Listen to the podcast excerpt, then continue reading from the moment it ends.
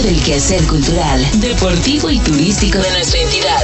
La Secretaría de Cultura y Turismo del Estado de México y Mexiquense Radio presenta Cultura AMX, el espacio en el que se reúnen el conocimiento, la historia, el arte, el deporte y la tradición. Cultura AMX.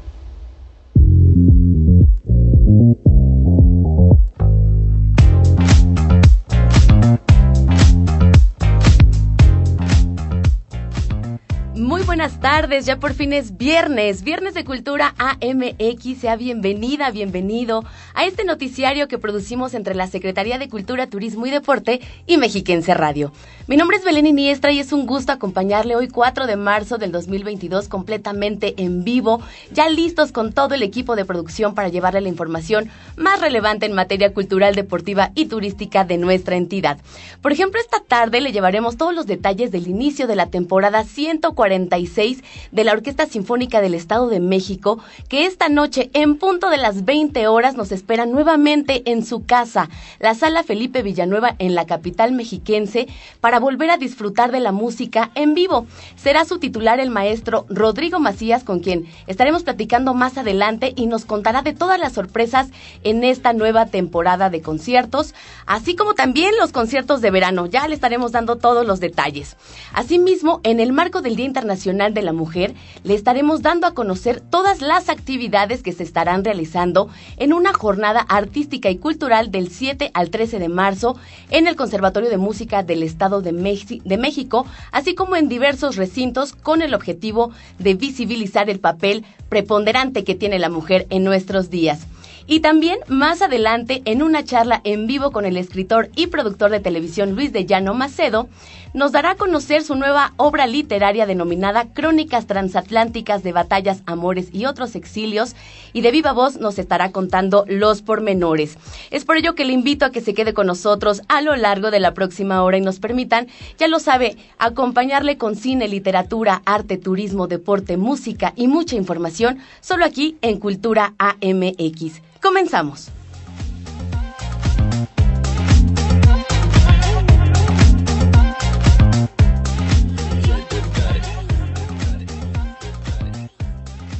Cultura AMX.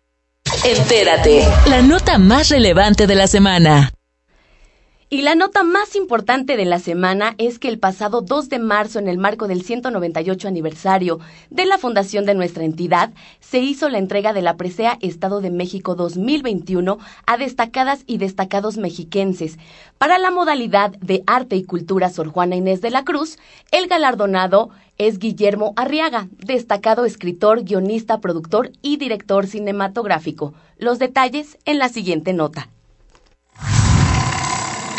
El pasado 2 de marzo, durante la celebración del 198 aniversario de la fundación de la entidad, el gobernador mexiquense enfatizó la vocación integradora del Estado de México y la voluntad por alcanzar soluciones a los retos actuales por medio del diálogo,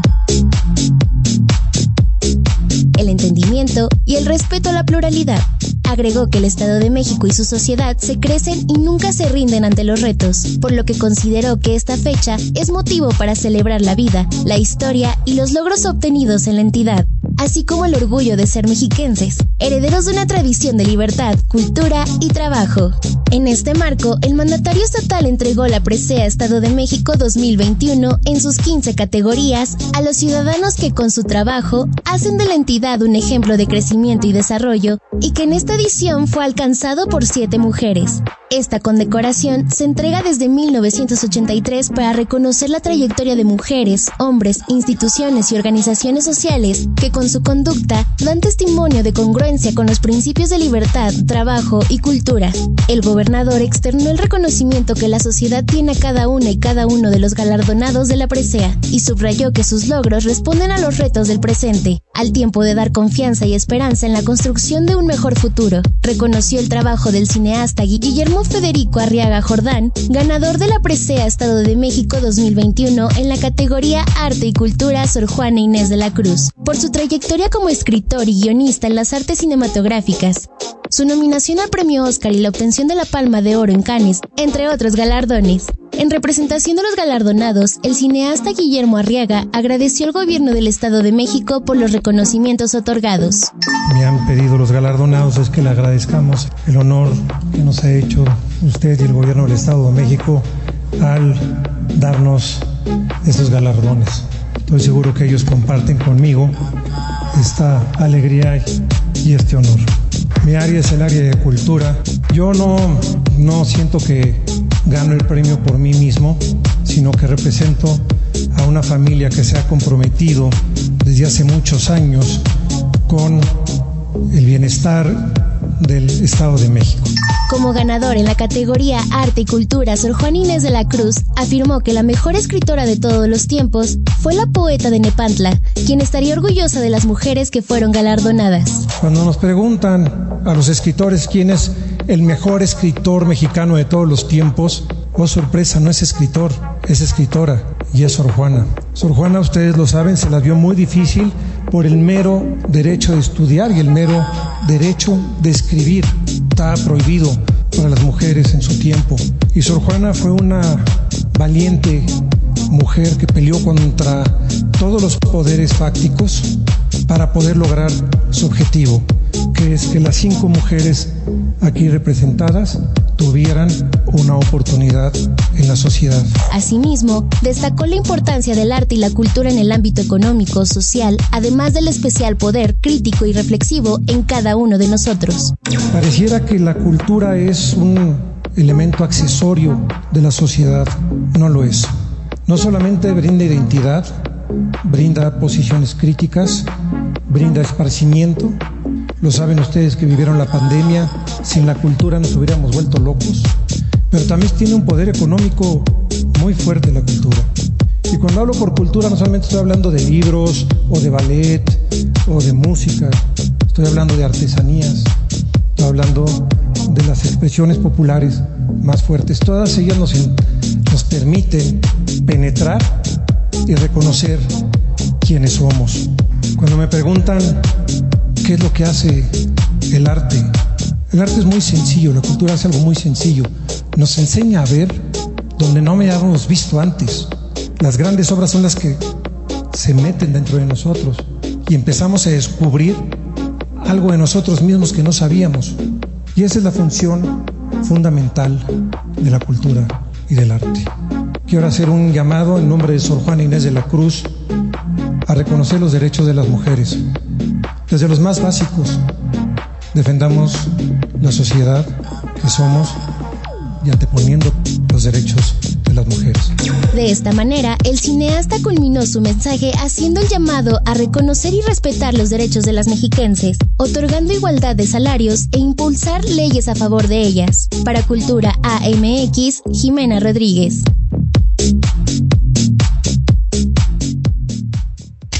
Antecedentes de las obras musicales más importantes de la historia en Melomanía Informativa.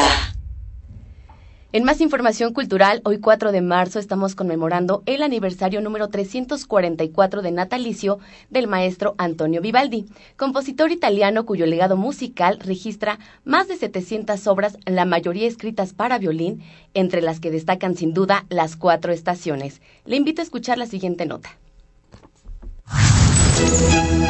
Hoy te hablaré de Antonio Lucio Vivaldi, compositor y violinista italiano apodado Il Prete Rosso, el cura rojo, por ser sacerdote, pelirrojo y vestir una capa roja. Nació un 4 de marzo de 1678 en Venecia, Italia, y su padre Giovanni Battista Vivaldi fue el encargado de introducir a Antonio en el mundo musical, enseñándole a tocar el violín. La importancia de Vivaldi radica en haber consolidado la estructura del concierto como género, pues su producción musical fue muy abundante. Compuso unas 770 obras, entre las cuales se cuentan más de 400 conciertos y cerca de 46 óperas. Vivaldi es por derecho propio uno de los más grandes compositores del periodo barroco e impulsor de la llamada escuela veneciana. Su obra más destacada fue Las Cuatro Estaciones, 4 conciertos para violín que representan escenas apropiadas para cada estación del año. La obra esta fue una revolución musical en su concepción. En estos conciertos Vivaldi representó arroyos fluyendo, pájaros cantando, perros ladrando, mosquitos zumbando, pastores llorando, tormentas, bailarines borrachos, noches silenciosas, partidas de caza, tanto desde el punto de vista de los cazadores como de las presas, paisajes helados, niños patinando sobre hielo y cálidos fuegos en invierno. Vivaldi es considerado como uno de los precursores de la música romántica. Sin embargo, no todos los músicos se mostraron tan entusiasmados con las obras del compositor italiano. Igor Stravinsky dijo de forma provocativa que Vivaldi no había escrito cientos de conciertos, sino un único concierto repetido cientos de veces. Pero es precisamente debido al establecimiento de la estructura del concierto como solista por parte de Vivaldi, que su desarrollo culminó con los conciertos de Brandenburgo de Johann Sebastian Bach.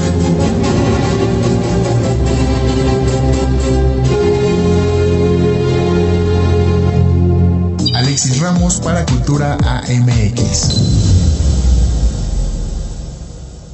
Cartelera. Muestras nacionales e internacionales. Conversatorios. Estrenos y ciclos de cine de la Cineteca Mexiquense en Sala Cinematográfica. Entrando en materia del séptimo arte, esta semana de la mano de la Cineteca Mexiquense le invitamos a conocer la sinopsis de la película El Prófugo. Aquí la información. Perdón por llamarte a esta hora, pero acabo de encontrarme con mi exnovio. Muerto. Hola, ¿qué tal amigos? Yo soy José Díaz de la Cineteca Mexiquense y el día de hoy me gustaría hablarles sobre una película muy interesante. Y si a ti te gustan los thrillers psicológicos, muy seguramente esta te va a encantar. El Prófugo es la segunda obra cinematográfica dirigida por Natalia Meta, protagonizada por Erika Rivas y Daniel Hendler. Esta película está basada en la novela del escritor argentino Carlos Feines. Que me traen pesadillas.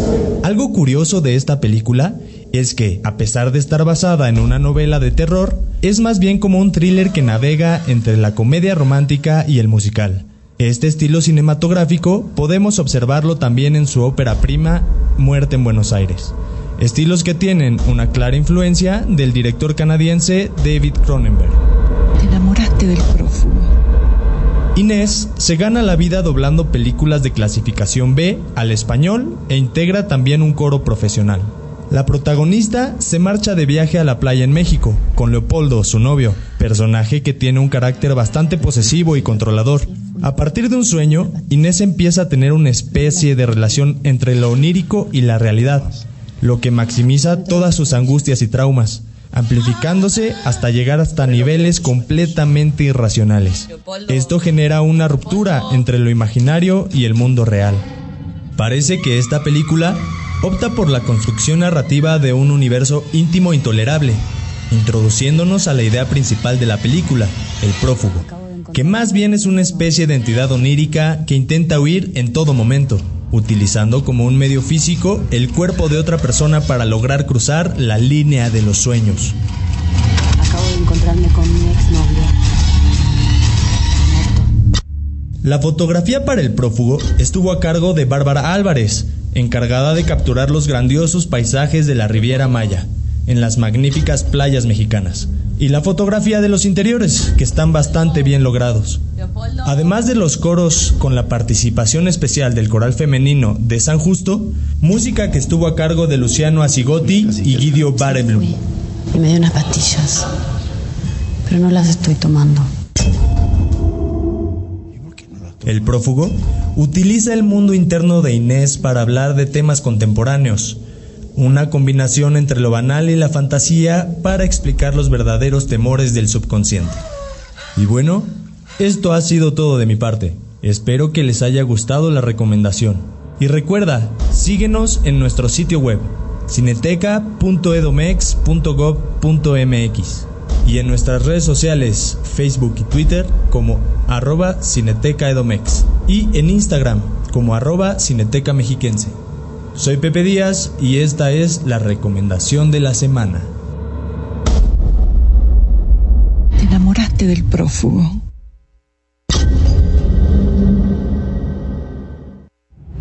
Y la charla con... Y y será del 7 al 13 de marzo que se lleva a cabo la jornada Mujeres por la Cultura en el marco del Día Internacional de la Mujer, evento en el cual el Conservatorio de Música del Estado de México se suma, abre sus puertas para diversas actividades y es justamente el maestro Luis Manuel García quien nos invita a ser parte de ellas en una entrevista con mi compañera Patricia Fierro.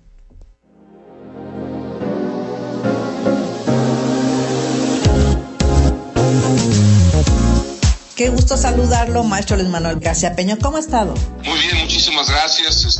Muy agradecidos con usted por esta entrevista y por interesarse en todas las actividades que se llevan a cabo alrededor del Conservatorio de Música del Estado de México. Al contrario, es un gusto para nosotros. Y platíquenos, para conmemorar el Día Internacional de la Mujer, tenemos una iniciativa muy atractiva en el Conservatorio. Platíquenos de ella, por favor. Pues me parece muy importante que nosotros sigamos como un ente educativo, sigamos fomentando y apoyando este día y no nada más un día en especial, sino hemos querido tener una serie de actividades en toda la semana que me parece muy importante seguir con todas estas, pues así que no nada más cosas de nosotros, sino todos esta conmemoración a nivel internacional sobre el Día de la Mujer, y nosotros pues nos hemos unido a esta tarea y vamos a tener una serie de actividades, no solo en el conservatorio, digamos, para los grandes, sino también estamos poniendo principal énfasis en el Centro de Iniciación Musical Infantil, en el CIME, en el edificio que está ahí pegado a la Sala Felipe Villanueva, también para empezar a fomentar esta conmemoración y la igualdad de derechos y todo lo que conlleva al Día Internacional de la Mujer. Entonces, el lunes tenemos dos actividades, una por la mañana y otra por la tarde, obviamente en los respectivos espacios. El día lunes tenemos una conferencia, Los retos de la mujer en la música, con la licenciada Alejandra Guerra a las 16 horas en la sala Las Frater del Comen, y por la tarde también en el Centro de Educación Musical Infantil tenemos la conferencia Ángela Peralta del Ruiseñor Mexicano, que una docente del conservatorio dará esta conferencia a las 17 horas en la Silvestre Revueltas, en el antiguo edificio del conservatorio. El martes tendremos dos actividades musicales, digamos, en el conservatorio, que será el coro femenino Santa María del Monte, que hace ya 2 años nos acompañaron también. Y es un coro muy particular porque está hecho también de puras voces femeninas, y el maestro Miguel Ángel Morales, que es el director, es un exalumno del conservatorio. Entonces estamos dando espacio para que también se vea el trabajo que hacen algunos exalumnos del conservatorio, y sobre todo con esta voz que lo tiene muy muy bien estructurado, y pues invitarnos a que asistan a las 12 horas el día martes en la sala Lando Frater. Y también tenemos la Big Band Jazz de 6 a 8, así se llama, de la maestra Carmen Fuerte, también docente del conservatorio, y ella empezó con un pequeño proyecto de primero de un quinteto de alientos, metal y madera, y ahora poco a poco ha ido creciendo con este Big Band que tiene. También invitados a las 17 horas en la sala de los Frater. Y ahí en el CIME habrá una conferencia de la mujer en la música, que también otra docente, la maestra Patricia Oropesa, estará dándola a las 4 de la tarde en el auditorio Silvestre Huertas del CIMI. El miércoles continuaremos con la conferencia de la mujer en el arte popular, con la directora del Museo de Arte Moderno, la maestra Telma Morales, a las 10 de la mañana, ahí en la sala de la Frater. Y por la tarde tenemos un recital con la maestra Guadalupe González, también docente del conservatorio, a las 5 de la tarde en el Silvestre de Vueltas. El jueves habrá un concierto con la maestra Rebeca Mazariegos a las 16 horas en la sala de Aldo Frater, y un recital también. Esto es muy importante, está abierto para todo el público, porque va a haber un recital de trompeta por una docente que tenemos en el conservatorio, la maestra Zaira Bellín, a las 16 horas el jueves. Y lo quiero mencionar así porque no es muy común ver a una mujer trompetista, entonces creo que vale la pena a todos las y los que nos escuchan, que vayan este jueves para que vean, conocen mujeres violinistas, conocen mujeres chelistas, conocen mujeres pianistas, pero casi no tenemos la oportunidad de ver una mujer trompetista en acción, como decimos en el argot musical. Entonces creo que vale la pena, todos valen la pena, pero este jueves, esto sería una cosa importante porque no es muy común, o por lo menos, afortunadamente tenemos dos grandísimas en el conservatorio, dos grandísimas maestras de trompeta, y una de ellas va a actuar y a hacer un recital. Entonces, invitados todos el próximo jueves este 10 de marzo a las 4 de la tarde en el Auditorio Silvestre Vueltas del CIMI.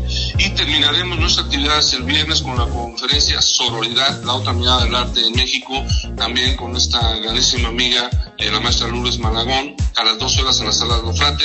Y por la tarde terminaremos con los alumnos de piano, la maestra Magdalena Sánchez Sotelo, a las 17 horas en el Auditorio Silvestre Vueltas.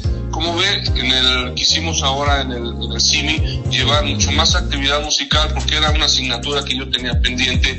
Ahí, ahora que ya tenemos a los niños, pues casi de manera presencial, entonces sí llevar las actividades que no habíamos tratado de hacerlo, porque pues estaba la pandemia. Nos enfocamos un poquito más a lo que es el conservatorio, digamos, a los grandes.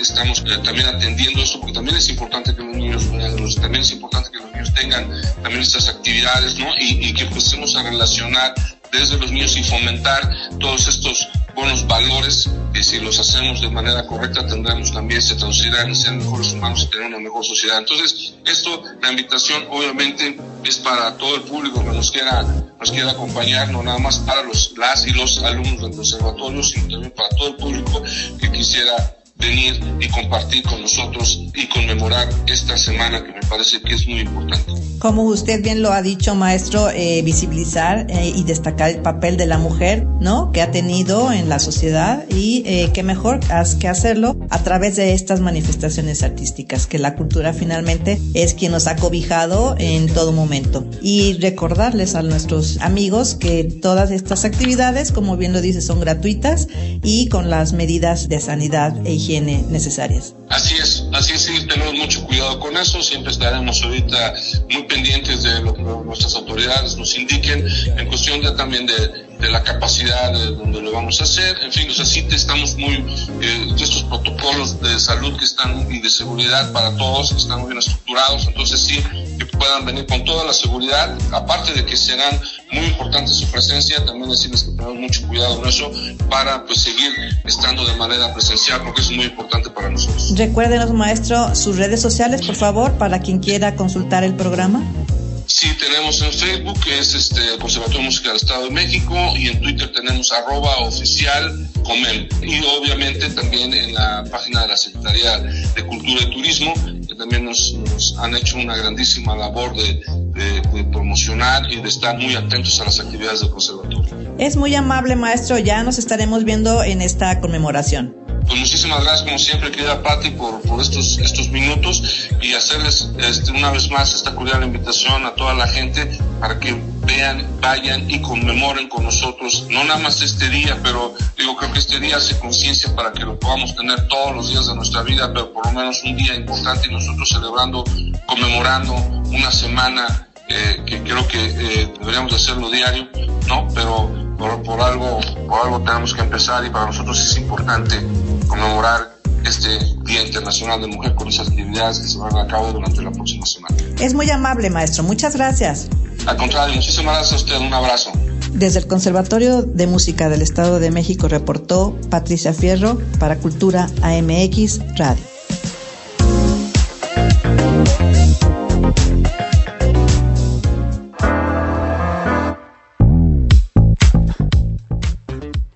Gracias, Pati Fierro, por esta entrevista, y con estos detalles nos vamos a nuestro primer corte, pero ya regresamos con más información a Cultura AMX. Conocimiento, historia, arte, deporte y tradición. Cultura AMX.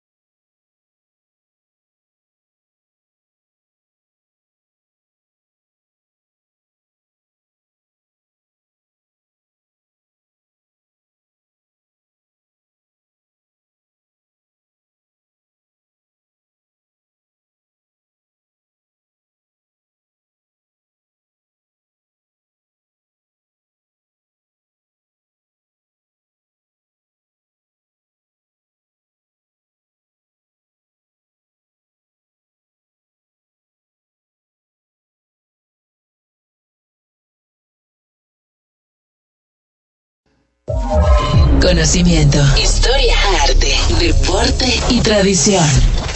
Cultura AMX. Capturando voces, trayectos, noticias e historias de cultura y deporte entre tiempo. Hoy en nuestra sección de Entretiempo, el Instituto de Investigación y Fomento de las Artesanías, IFAEM, nos invita a descubrir la magia que realizan las manos de las mujeres artesanas orgullosamente mexiquenses. El 8 de marzo se conmemora el Día Internacional de la Mujer, que busca el reconocimiento y ejercicio efectivo de los derechos de mujeres y niñas. Una fecha para reflexionar sobre la igualdad, la participación y el empoderamiento de la mujer en todos los ámbitos de la sociedad. Además de reconocer los logros sociales, económicos, culturales, políticos, artesanales, entre otros, y tomar conciencia de lo que nos falta por hacer. En el marco de esta conmemoración, realizaremos una venta artesanal en el Parque de la Ciencia Fundadores en el centro de Toluca, que tiene como objetivo promover, difundir y comercializar el arte popular mexiquense. Las artesanas expresan su lucha por la igualdad y respeto a través de sus creaciones, principalmente en la rama textil, fibras vegetales, alfarería, cerámica, entre otras. Te invitamos del 9 al 12 de marzo de 10 a 17 horas en el salón temático ubicado en el Parque de la Ciencia Fundadores, donde encontrarás la riqueza artesanal de la entidad hecha de la mano de exitosas maestras del arte popular.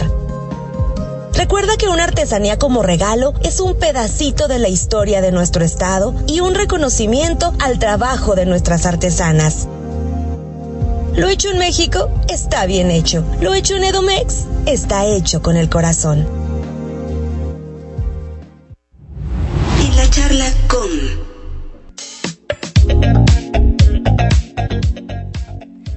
Y amigos de Cultura AMX Radio, gracias por continuar con nosotros. Y para conocer a detalle la obra literaria Crónicas Transatlánticas de Batallas, Amores y Otros Exilios, es un gusto saludar esta tarde al productor de televisión y escritor Luis de Llano Macedo. Estimado Luis, ¿cómo estás? Muy buenas tardes, bienvenido. Gracias, Belén, mucho gusto, gracias por la entrevista y saludo a todo tu auditorio, con mucho gusto. Muchas gracias, también te saludamos con mucho gusto. Y bueno, pues para que nos platiques de esta quinta producción literaria, tengo entendido, desde hace 6 años ya que te dedicas a escribir, platícanos cómo te ha ido en este mundo de las letras y la pluma. Bueno, escribo, pero sigo produciendo también, ¿no? Nada más que ya no estoy de planta en una empresa, okay, sino que ya soy independiente. Entonces, me jubilé ya después de 50 años de Televisa, sí, y me dediqué a lo que más me gustaba hacer, escribir, porque pues, lo que yo adaptaba un script, una serie, una novela, pues me entró esta parte. Entonces, lo que hice es que logré hacer una colección de historias sobre, las llamo yo, batallas, amores, testimonios de vida, pero también de muerte. Y son los relatos que forman ese legado de quienes pues llegaron a México al perder la Guerra Civil Española, y gracias de alguna forma que fueron recibidos en México, pues son las crónicas de nuestra niñez, familia, amigas, amigos, las historias escuchadas, las calles, los amores, todo esto, y también la historia también viva de la valentía, el honor y los relatos de fidelidad, trabajo y tenacidad de esos españoles que llegaron a México y nos dejaron este legado que España perdió, ¿no? Creo yo que de alguna forma cuando llegaron, pues llegaron poetas, escritores, profesores, artistas, músicos, muchos doctores, científicos, filósofos, historiadores y grandes actores y cineastas, también directores, y muchos obreros, campesinos, militares, bueno, lo que mejor que había en España se vino para México, y ellos son y seguirán siendo, pues mientras perdura este recuerdo, el tesoro que España peregrina, que en México anidó. Y pues de alguna forma me puse a recolectar todas las historias que mi padre me contaba cuando desayunaba con él los últimos 10 años de su vida, y pues lo grababa yo, okay, secretamente me llegaba una grabadora o mi celular, y pues la verdad es que me dio así como la idea de querer hacer un libro, pero diferente a los que había escrito antes, entonces diferente, sí. Le puse un estilo como tipo de programa de televisión de serie, ¿no? Okay. Como del History Channel, lo de la BBC, y pues me puse referencias de mucha gente y hice mucha investigación y creo que logré, pues, muchas cosas que vuelven este libro a muchos libros. porque lo mismo hablo de mi abuelo en la guerra civil, de mi padre cuando llega a México, de mi madre, de mi abuela, de mi hermana. Bueno, cada uno tiene su historia que contar al mismo tiempo, y yo pues soy el que de alguna forma estoy narrando algunas partes, pero cuento también, aparte de cómo vivían en el exilio en México, pues la historia de la radio y la televisión, en parte que me interesa mucho, porque mi padre fue un fundador de la televisión mexicana cuando en 1950 lanzó el Canal 2 con don Emilio Azcárraga y Vidaurreta, y pues se hizo Telesistema Mexicano, que luego se unió, se fue mi padre a Televisión Independiente, y luego surgió Televisa. Entonces ya te imaginarás la cantidad de historias y de cosas que surgieron en esta aventura. Así es, como bien lo comentas, México ha sido hogar y ha abrazado a muchas personas del exilio. Platícame un poco de esos testimonios, de esas grabaciones, del material que utilizaste para la edición de este libro. Pues mira, mi padre me cuenta cómo empezó la televisión realmente, ¿no? Cuando él llegó a América, llegó a Mobile, Alabama, y de ahí se vino a entrenar a México a buscar a un tío que tenía un teatro porque se había muerto unas semanas antes, que luego restó a ser el Teatro Esperanza Iris, y entonces salió de ahí y se volvió, pues de alguna forma hizo muchos trabajos hasta que empezó en la publicidad, en una agencia de publicidad, y de ahí cayó en la XQ y en la XW, y empezó a escribir programas de radio. Inventó el Monje Loco, el original Monje Loco, y hizo programas con pues muchos artistas como Agustín Lara, Lola Beltrán, Pedro Vargas, y luego pues se fue a Estados Unidos a trabajar en Nueva York, en la NBC y en la Universal International, y don Emilio Azcárraga Vidaurreta ya lo llamó y le dijo, oiga, don Luis, bájese a ver cómo es la televisión ahí en los estudios. Entonces mi papá se bajaba, como tenía un gafete, y veía cómo hacían la televisión de entonces, hasta que un día lo llamó y le dijo, véngase a México, voy a abrir el Canal 2, y se viene a México y empieza pues en un estudio vacío, porque estaban llegando apenas las cámaras y las luces, y no había técnicos y había que reclutarlos aunque fuera en la calle, y no había actores porque todos los actores, los de cine, no querían trabajar en la televisión, pero pues se reclutó actores españoles que habían llegado a hacer teatro, y empezó a hacer eran teleteatros los que había entonces, y ahí empezó. Por 20 años fue el director de producción de Telesistema Mexicano, y luego pues fue toda una aventura que la que tuvo, y luego se metió también a hacer comedias musicales con Emilio Azcárraga Milmo, y fue la primera comedia musical. Bueno, la verdad es que los españoles exiliados habían perdido todo en la guerra, menos el talento, la dignidad y el señorío. Así es. Y lo que es muy interesante es cómo haber ido a esos cafetines céntricos donde estaban las peñas de actores españoles y empresarios que de alguna forma pues eran contratados para hacer caravanas y hacer repertorios teatrales montados a las ciudades de provincia, ¿no? Entonces creo que es una historia muy, muy bella, muy de amor, que hablo. Estoy hablando de 4 partes de la historia, ¿no? Que me parece muy interesante, porque estoy de alguna forma, y aquí lo voy a buscar bien, es una historia que habla de las batallas, que son la memoria de los tiempos de la guerra, la derrota de la República y el exilio de España, una España herida y rota que cruzó el Atlántico, los amores, o sea, las historias de familia, de trabajo y de tenacidad, y creo que mi padre si algo quería era México y a la gente en México, y pues de una forma formó hasta su nueva patria. Imagínate, llegó sin nada, como está pasando en Ucrania, que están saliendo de Ucrania, pues sin familia, sin hijos, sin maridos, muchas mujeres, sin dinero, sin comer días enteros, ¿no? Y luego pues cómo construyen su vida de la nada. Luego los amores, pues que es importantísimo, porque pues los matrimonios tuvo mi padre, mi hermana y los demás. Luego importantísimo el legado y también la historia del espectáculo en México. Y creo que también a las nuevas generaciones, pues que deben de saber lo que pasó, cómo pasó y qué sucedió. Correcto, sí, sin duda, tanto tú como tu familia son un referente para la radio y la televisión en nuestro país. Oye, Luis, ¿qué significa para ti de manera personal este libro con tantas crónicas, tantas historias de tu familia? Pues mira, para mí es un orgullo el poder tener la oportunidad de dejar un legado. Un legado a mis hijos, un legado a mis nietos, un legado a mis contemporáneos y los contemporáneos de mis padres, y creo que también para esos libros de historia, porque estás hablando de la historia de México a partir de los 40 en todo lo que es la parte del espectáculo, del teatro, de la televisión, del cine, porque también mi madre pues era del ramo del cine, de la música, porque con mi hermana pues también estuve muy involucrado en muchas cosas que hizo ella en la música cuando era Julisa, empezaba, sí. Y luego obras de teatro musicales que eran para mí un sueño, y yo estudié la carrera de comunicaciones y medios digitales en Estados Unidos y llegué a México ya por los 70 y me puse a hacer el Festival de Avándaro, ¿tú crees? Sí, sí, sí, también el libro ahí que tuvimos la oportunidad de ver el año pasado. Pues fue un orgullo también decirles una versión mía, muy mía, de lo que sucedió realmente allí. Pasó, claro. Hasta tuve la oportunidad de hacer un programa especial que salió por Televisión Mexiquense, sí. Que estaba hecha de cosas que nadie había visto nunca, ¿no? Y yo creo que es un libro que la verdad a mí me apasiona, porque leerlo tiene momentos muy tiernos, momentos muy duros, pero la verdad esta es una narrativa muy diferente a la que había yo acostumbrado a hacer anteriormente, porque no quise hacer un libro de texto, quise hacer una narrativa de crónicas, que hablara en el lenguaje que la gente entendiera y no hacerte bolas con tantos nombres y con tantos puestos, ¿no? Por supuesto. Regresando a este libro de Crónicas Transatlánticas, Luis, ¿a qué te refieres cuando dices que cada uno decidimos el papel que queremos representar?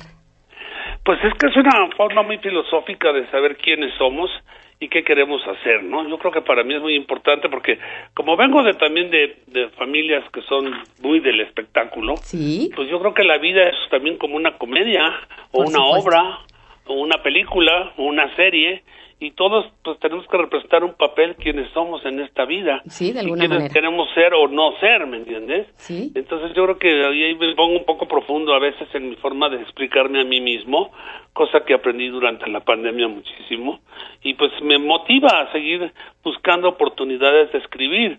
Ahorita escribí un libro sobre mi padre, mañana a lo mejor escribo un libro sobre el lado de mi madre, que es también muy importante por el Así cine es. Y por la familia pues, que tuve del lado de mi mamá.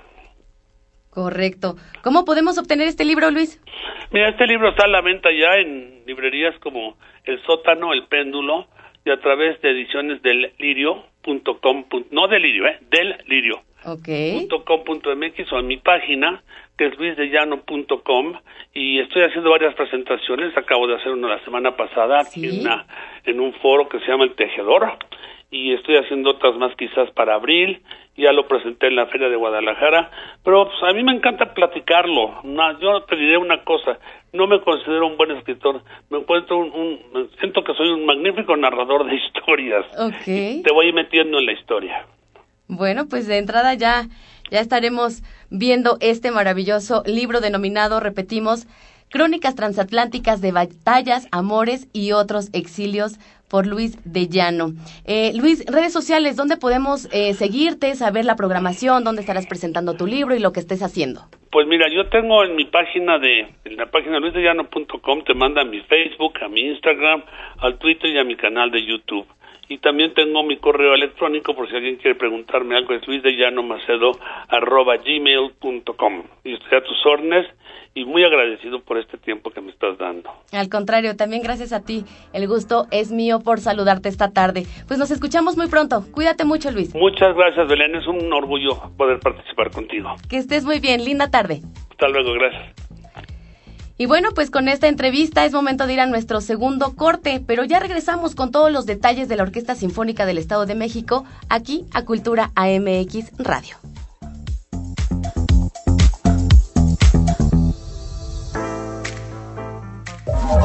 Conocimiento, historia, arte, deporte y tradición. Cultura AMX.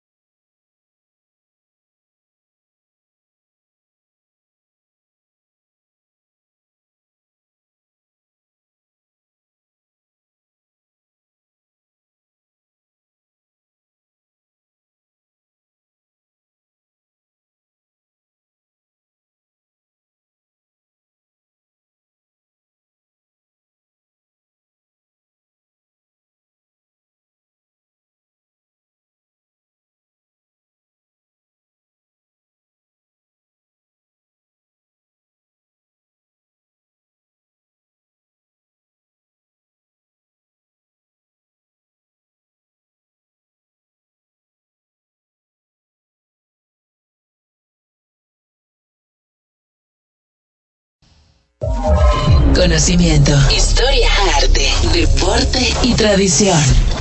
Cultura AMX.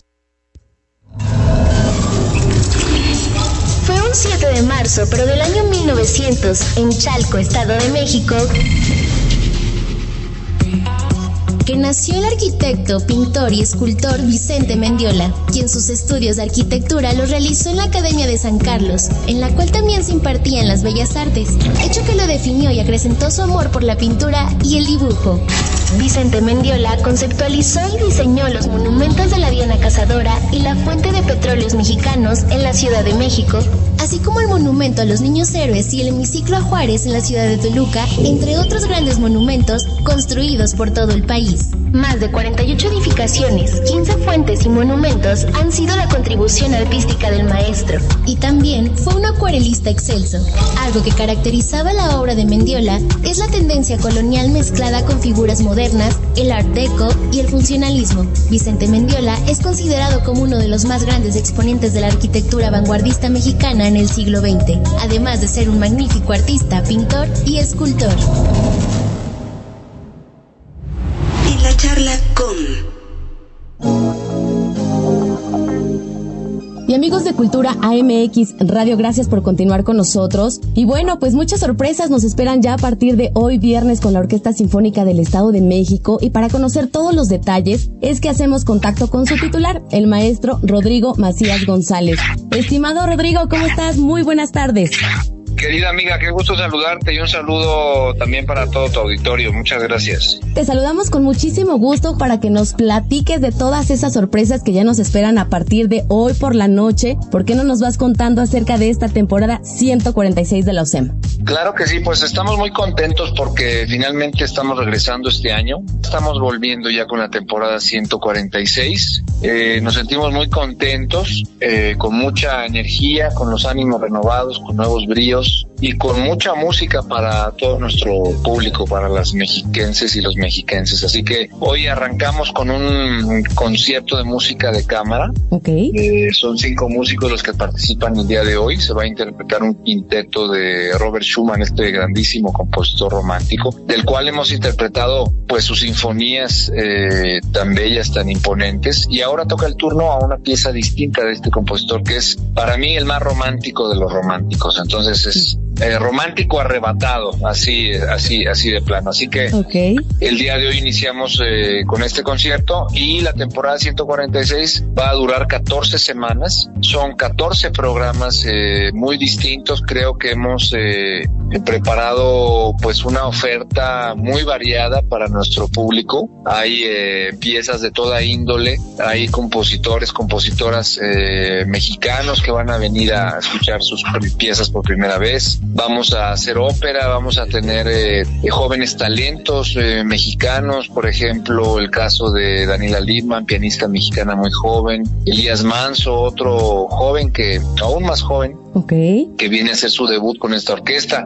una nueva generación de directores mexicanos y de directoras también en la segunda temporada de este año, vienen a hacer su debut con la orquesta, nombres como Miguel Salmón del Real, Cristian Gómez, Ludwig Carrasco, Natael Espinosa, son músicos jóvenes pero ya con experiencia, que están haciendo una vida profesional importante en México y que vienen a dirigir por primera vez esta orquesta. Así que pienso yo sin lugar a dudas que se trata de una temporada pues muy muy muy atractiva y además coronada por el concierto de verano que haremos en julio, okay, sí, con música de Elvis Presley. Ahora sí que nada más ni nada menos que Elvis Presley, este autor, cantante, artista, que así como los Beatles, pues marcó un cambio en la historia de la música y que generaciones y generaciones y generaciones siguen disfrutando de su música. Así que en julio les tenemos preparados 3 conciertos con música de este ídolo. Así que pues son conciertos que también van a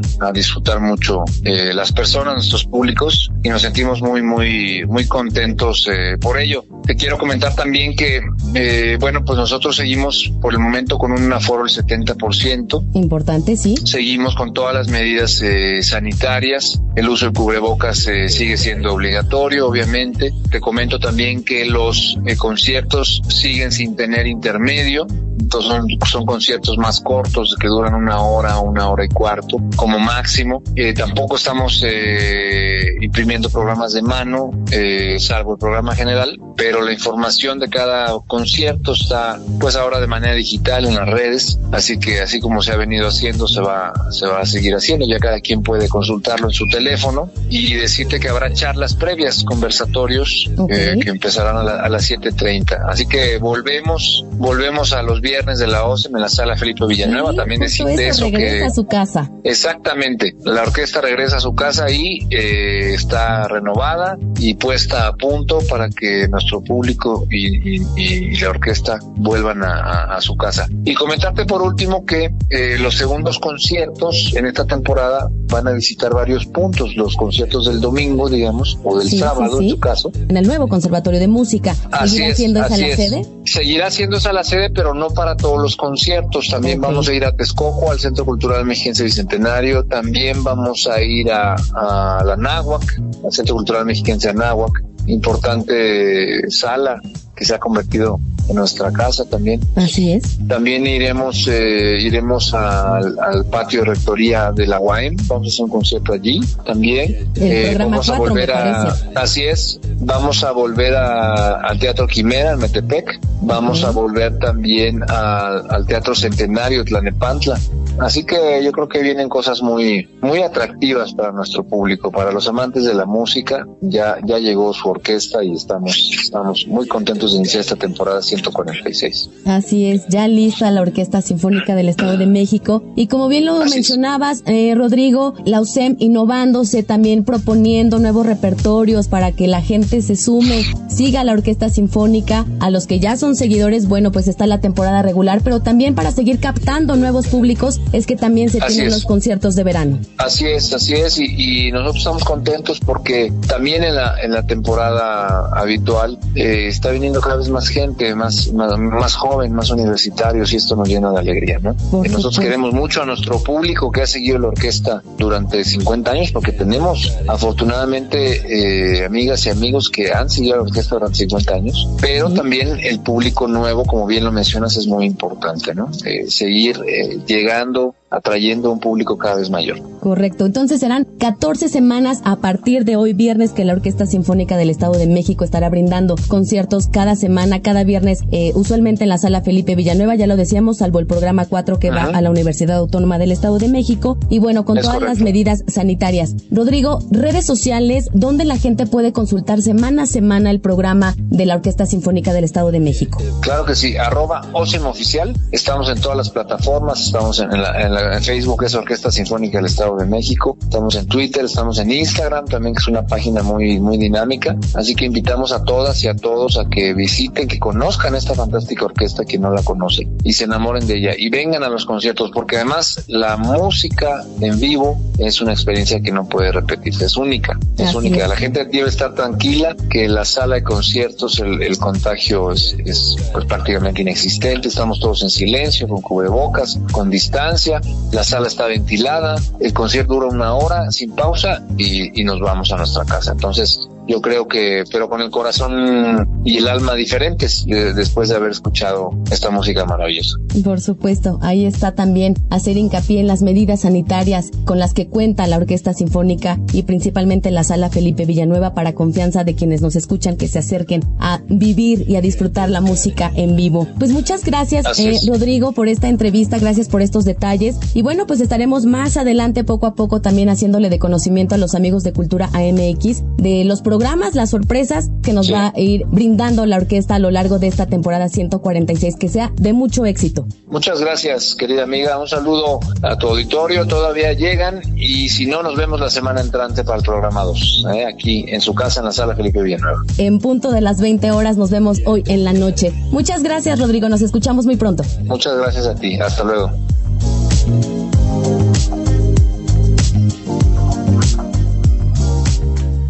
Cartelera cultural.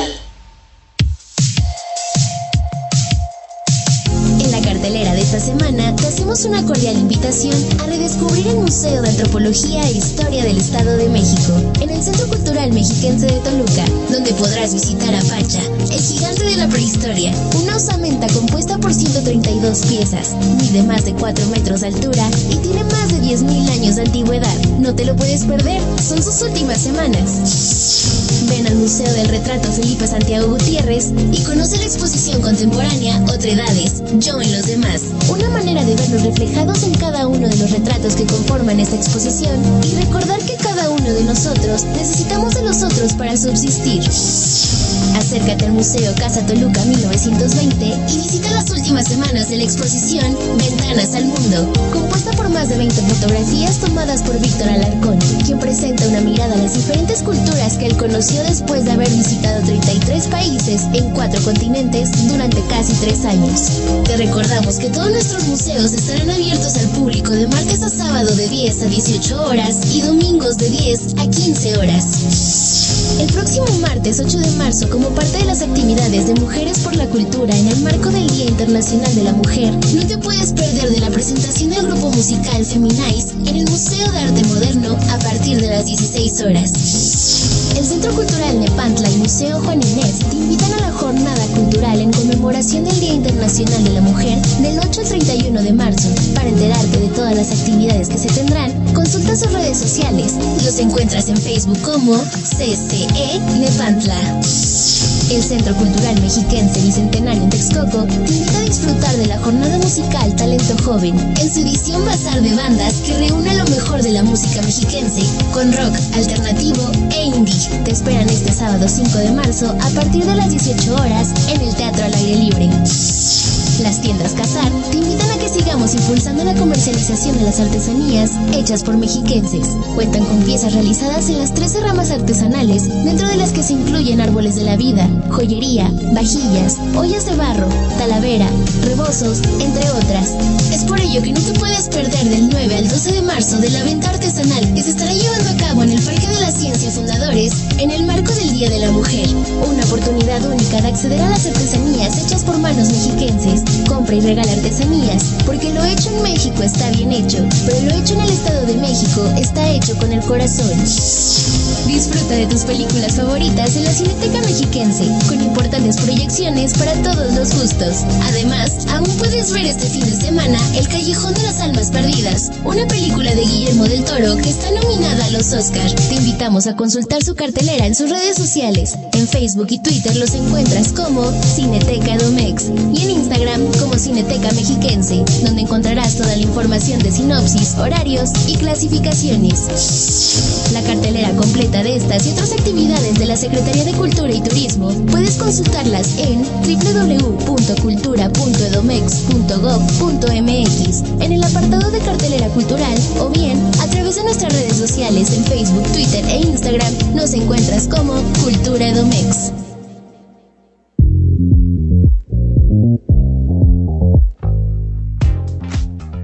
Y bueno, pues con esta información de toda nuestra cartelera cultural, hemos llegado al final de nuestro programa, no sin antes hacerle la invitación a ser parte de nuestras transmisiones en el programa virtual Cultura, Deporte y Turismo en Un Clic 3.0.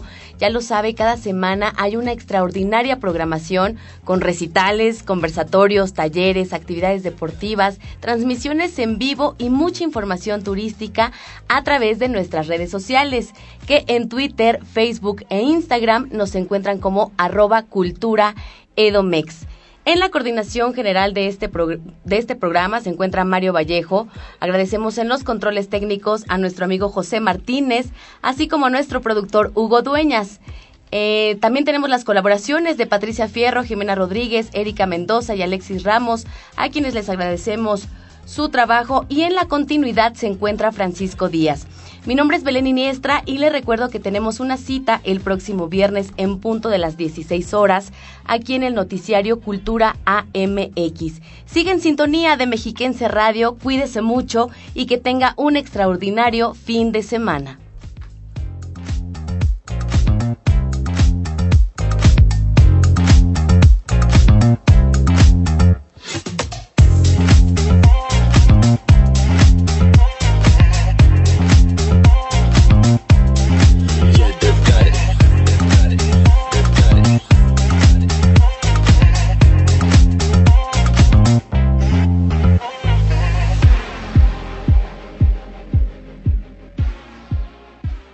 Porque la cultura es lo que nos une.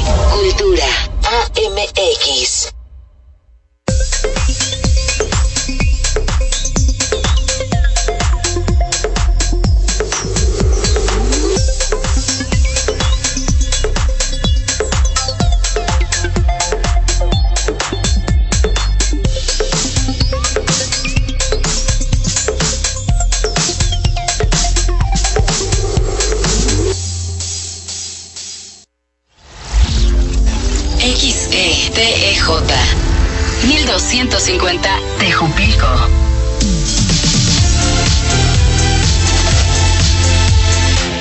Mexiquense Radio. Somos una estación del Sistema Mexiquense de Medios Públicos. Mexiquense Radio. Estado de México. Pasado y presente con identidad.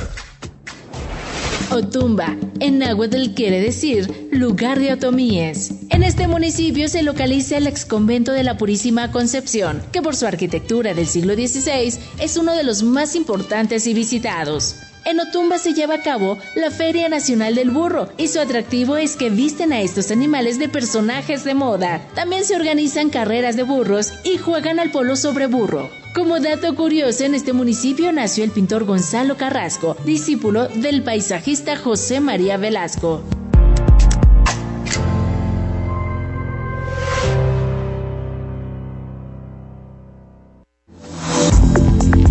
Vivimos el día buscando la excelencia humana. Nuestros valores son la clave que definirá una mejor sociedad. Vivir mejor. Mejores pensamientos. Mejores acciones. Mejores sociedades. El valor de la semana. Lunes y viernes 12:30 horas.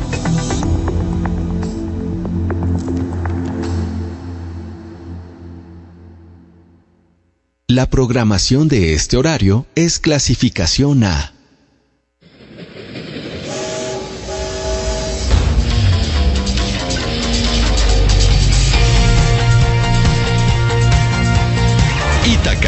Sábado, 2:30 de la tarde. Tarde libre. Lunes a viernes, 6 de la tarde. Byte. AMX Noticias. El gobernador del Estado de México dio a conocer mediante un mensaje en redes sociales que a partir del lunes 7 de marzo, el Estado de México pasará a semáforo epidemiológico de COVID-19 a color verde, lo cual permitirá continuar con las actividades y la recuperación de la economía de las familias mexiquenses. Con esto podrán operar en forma y horario habitual, con un aforo a un 80% de su capacidad, comercios al por menor y al por mayor, servicios religiosos, centros, plazas comerciales y tiendas departamentales, espacios destinados a actividades culturales, cines y teatros, espacios públicos como parques, zoológicos, gimnasios, unidades económicas que proporcionen el servicio de hospedaje, así como restaurantes y establecimientos de venta de alimentos, entre otros. También pueden operar con un aforo del 50%, bares, cantinas, salones de baile, discotecas y videobares, centros nocturnos, centros botaneros y cerveceros, eventos masivos de cualquier tipo, políticos, religiosos, sociales, entre otros, eventos o espectáculos públicos, verbenas, palenques, ferias, desfiles, fiestas populares, boliches y billares.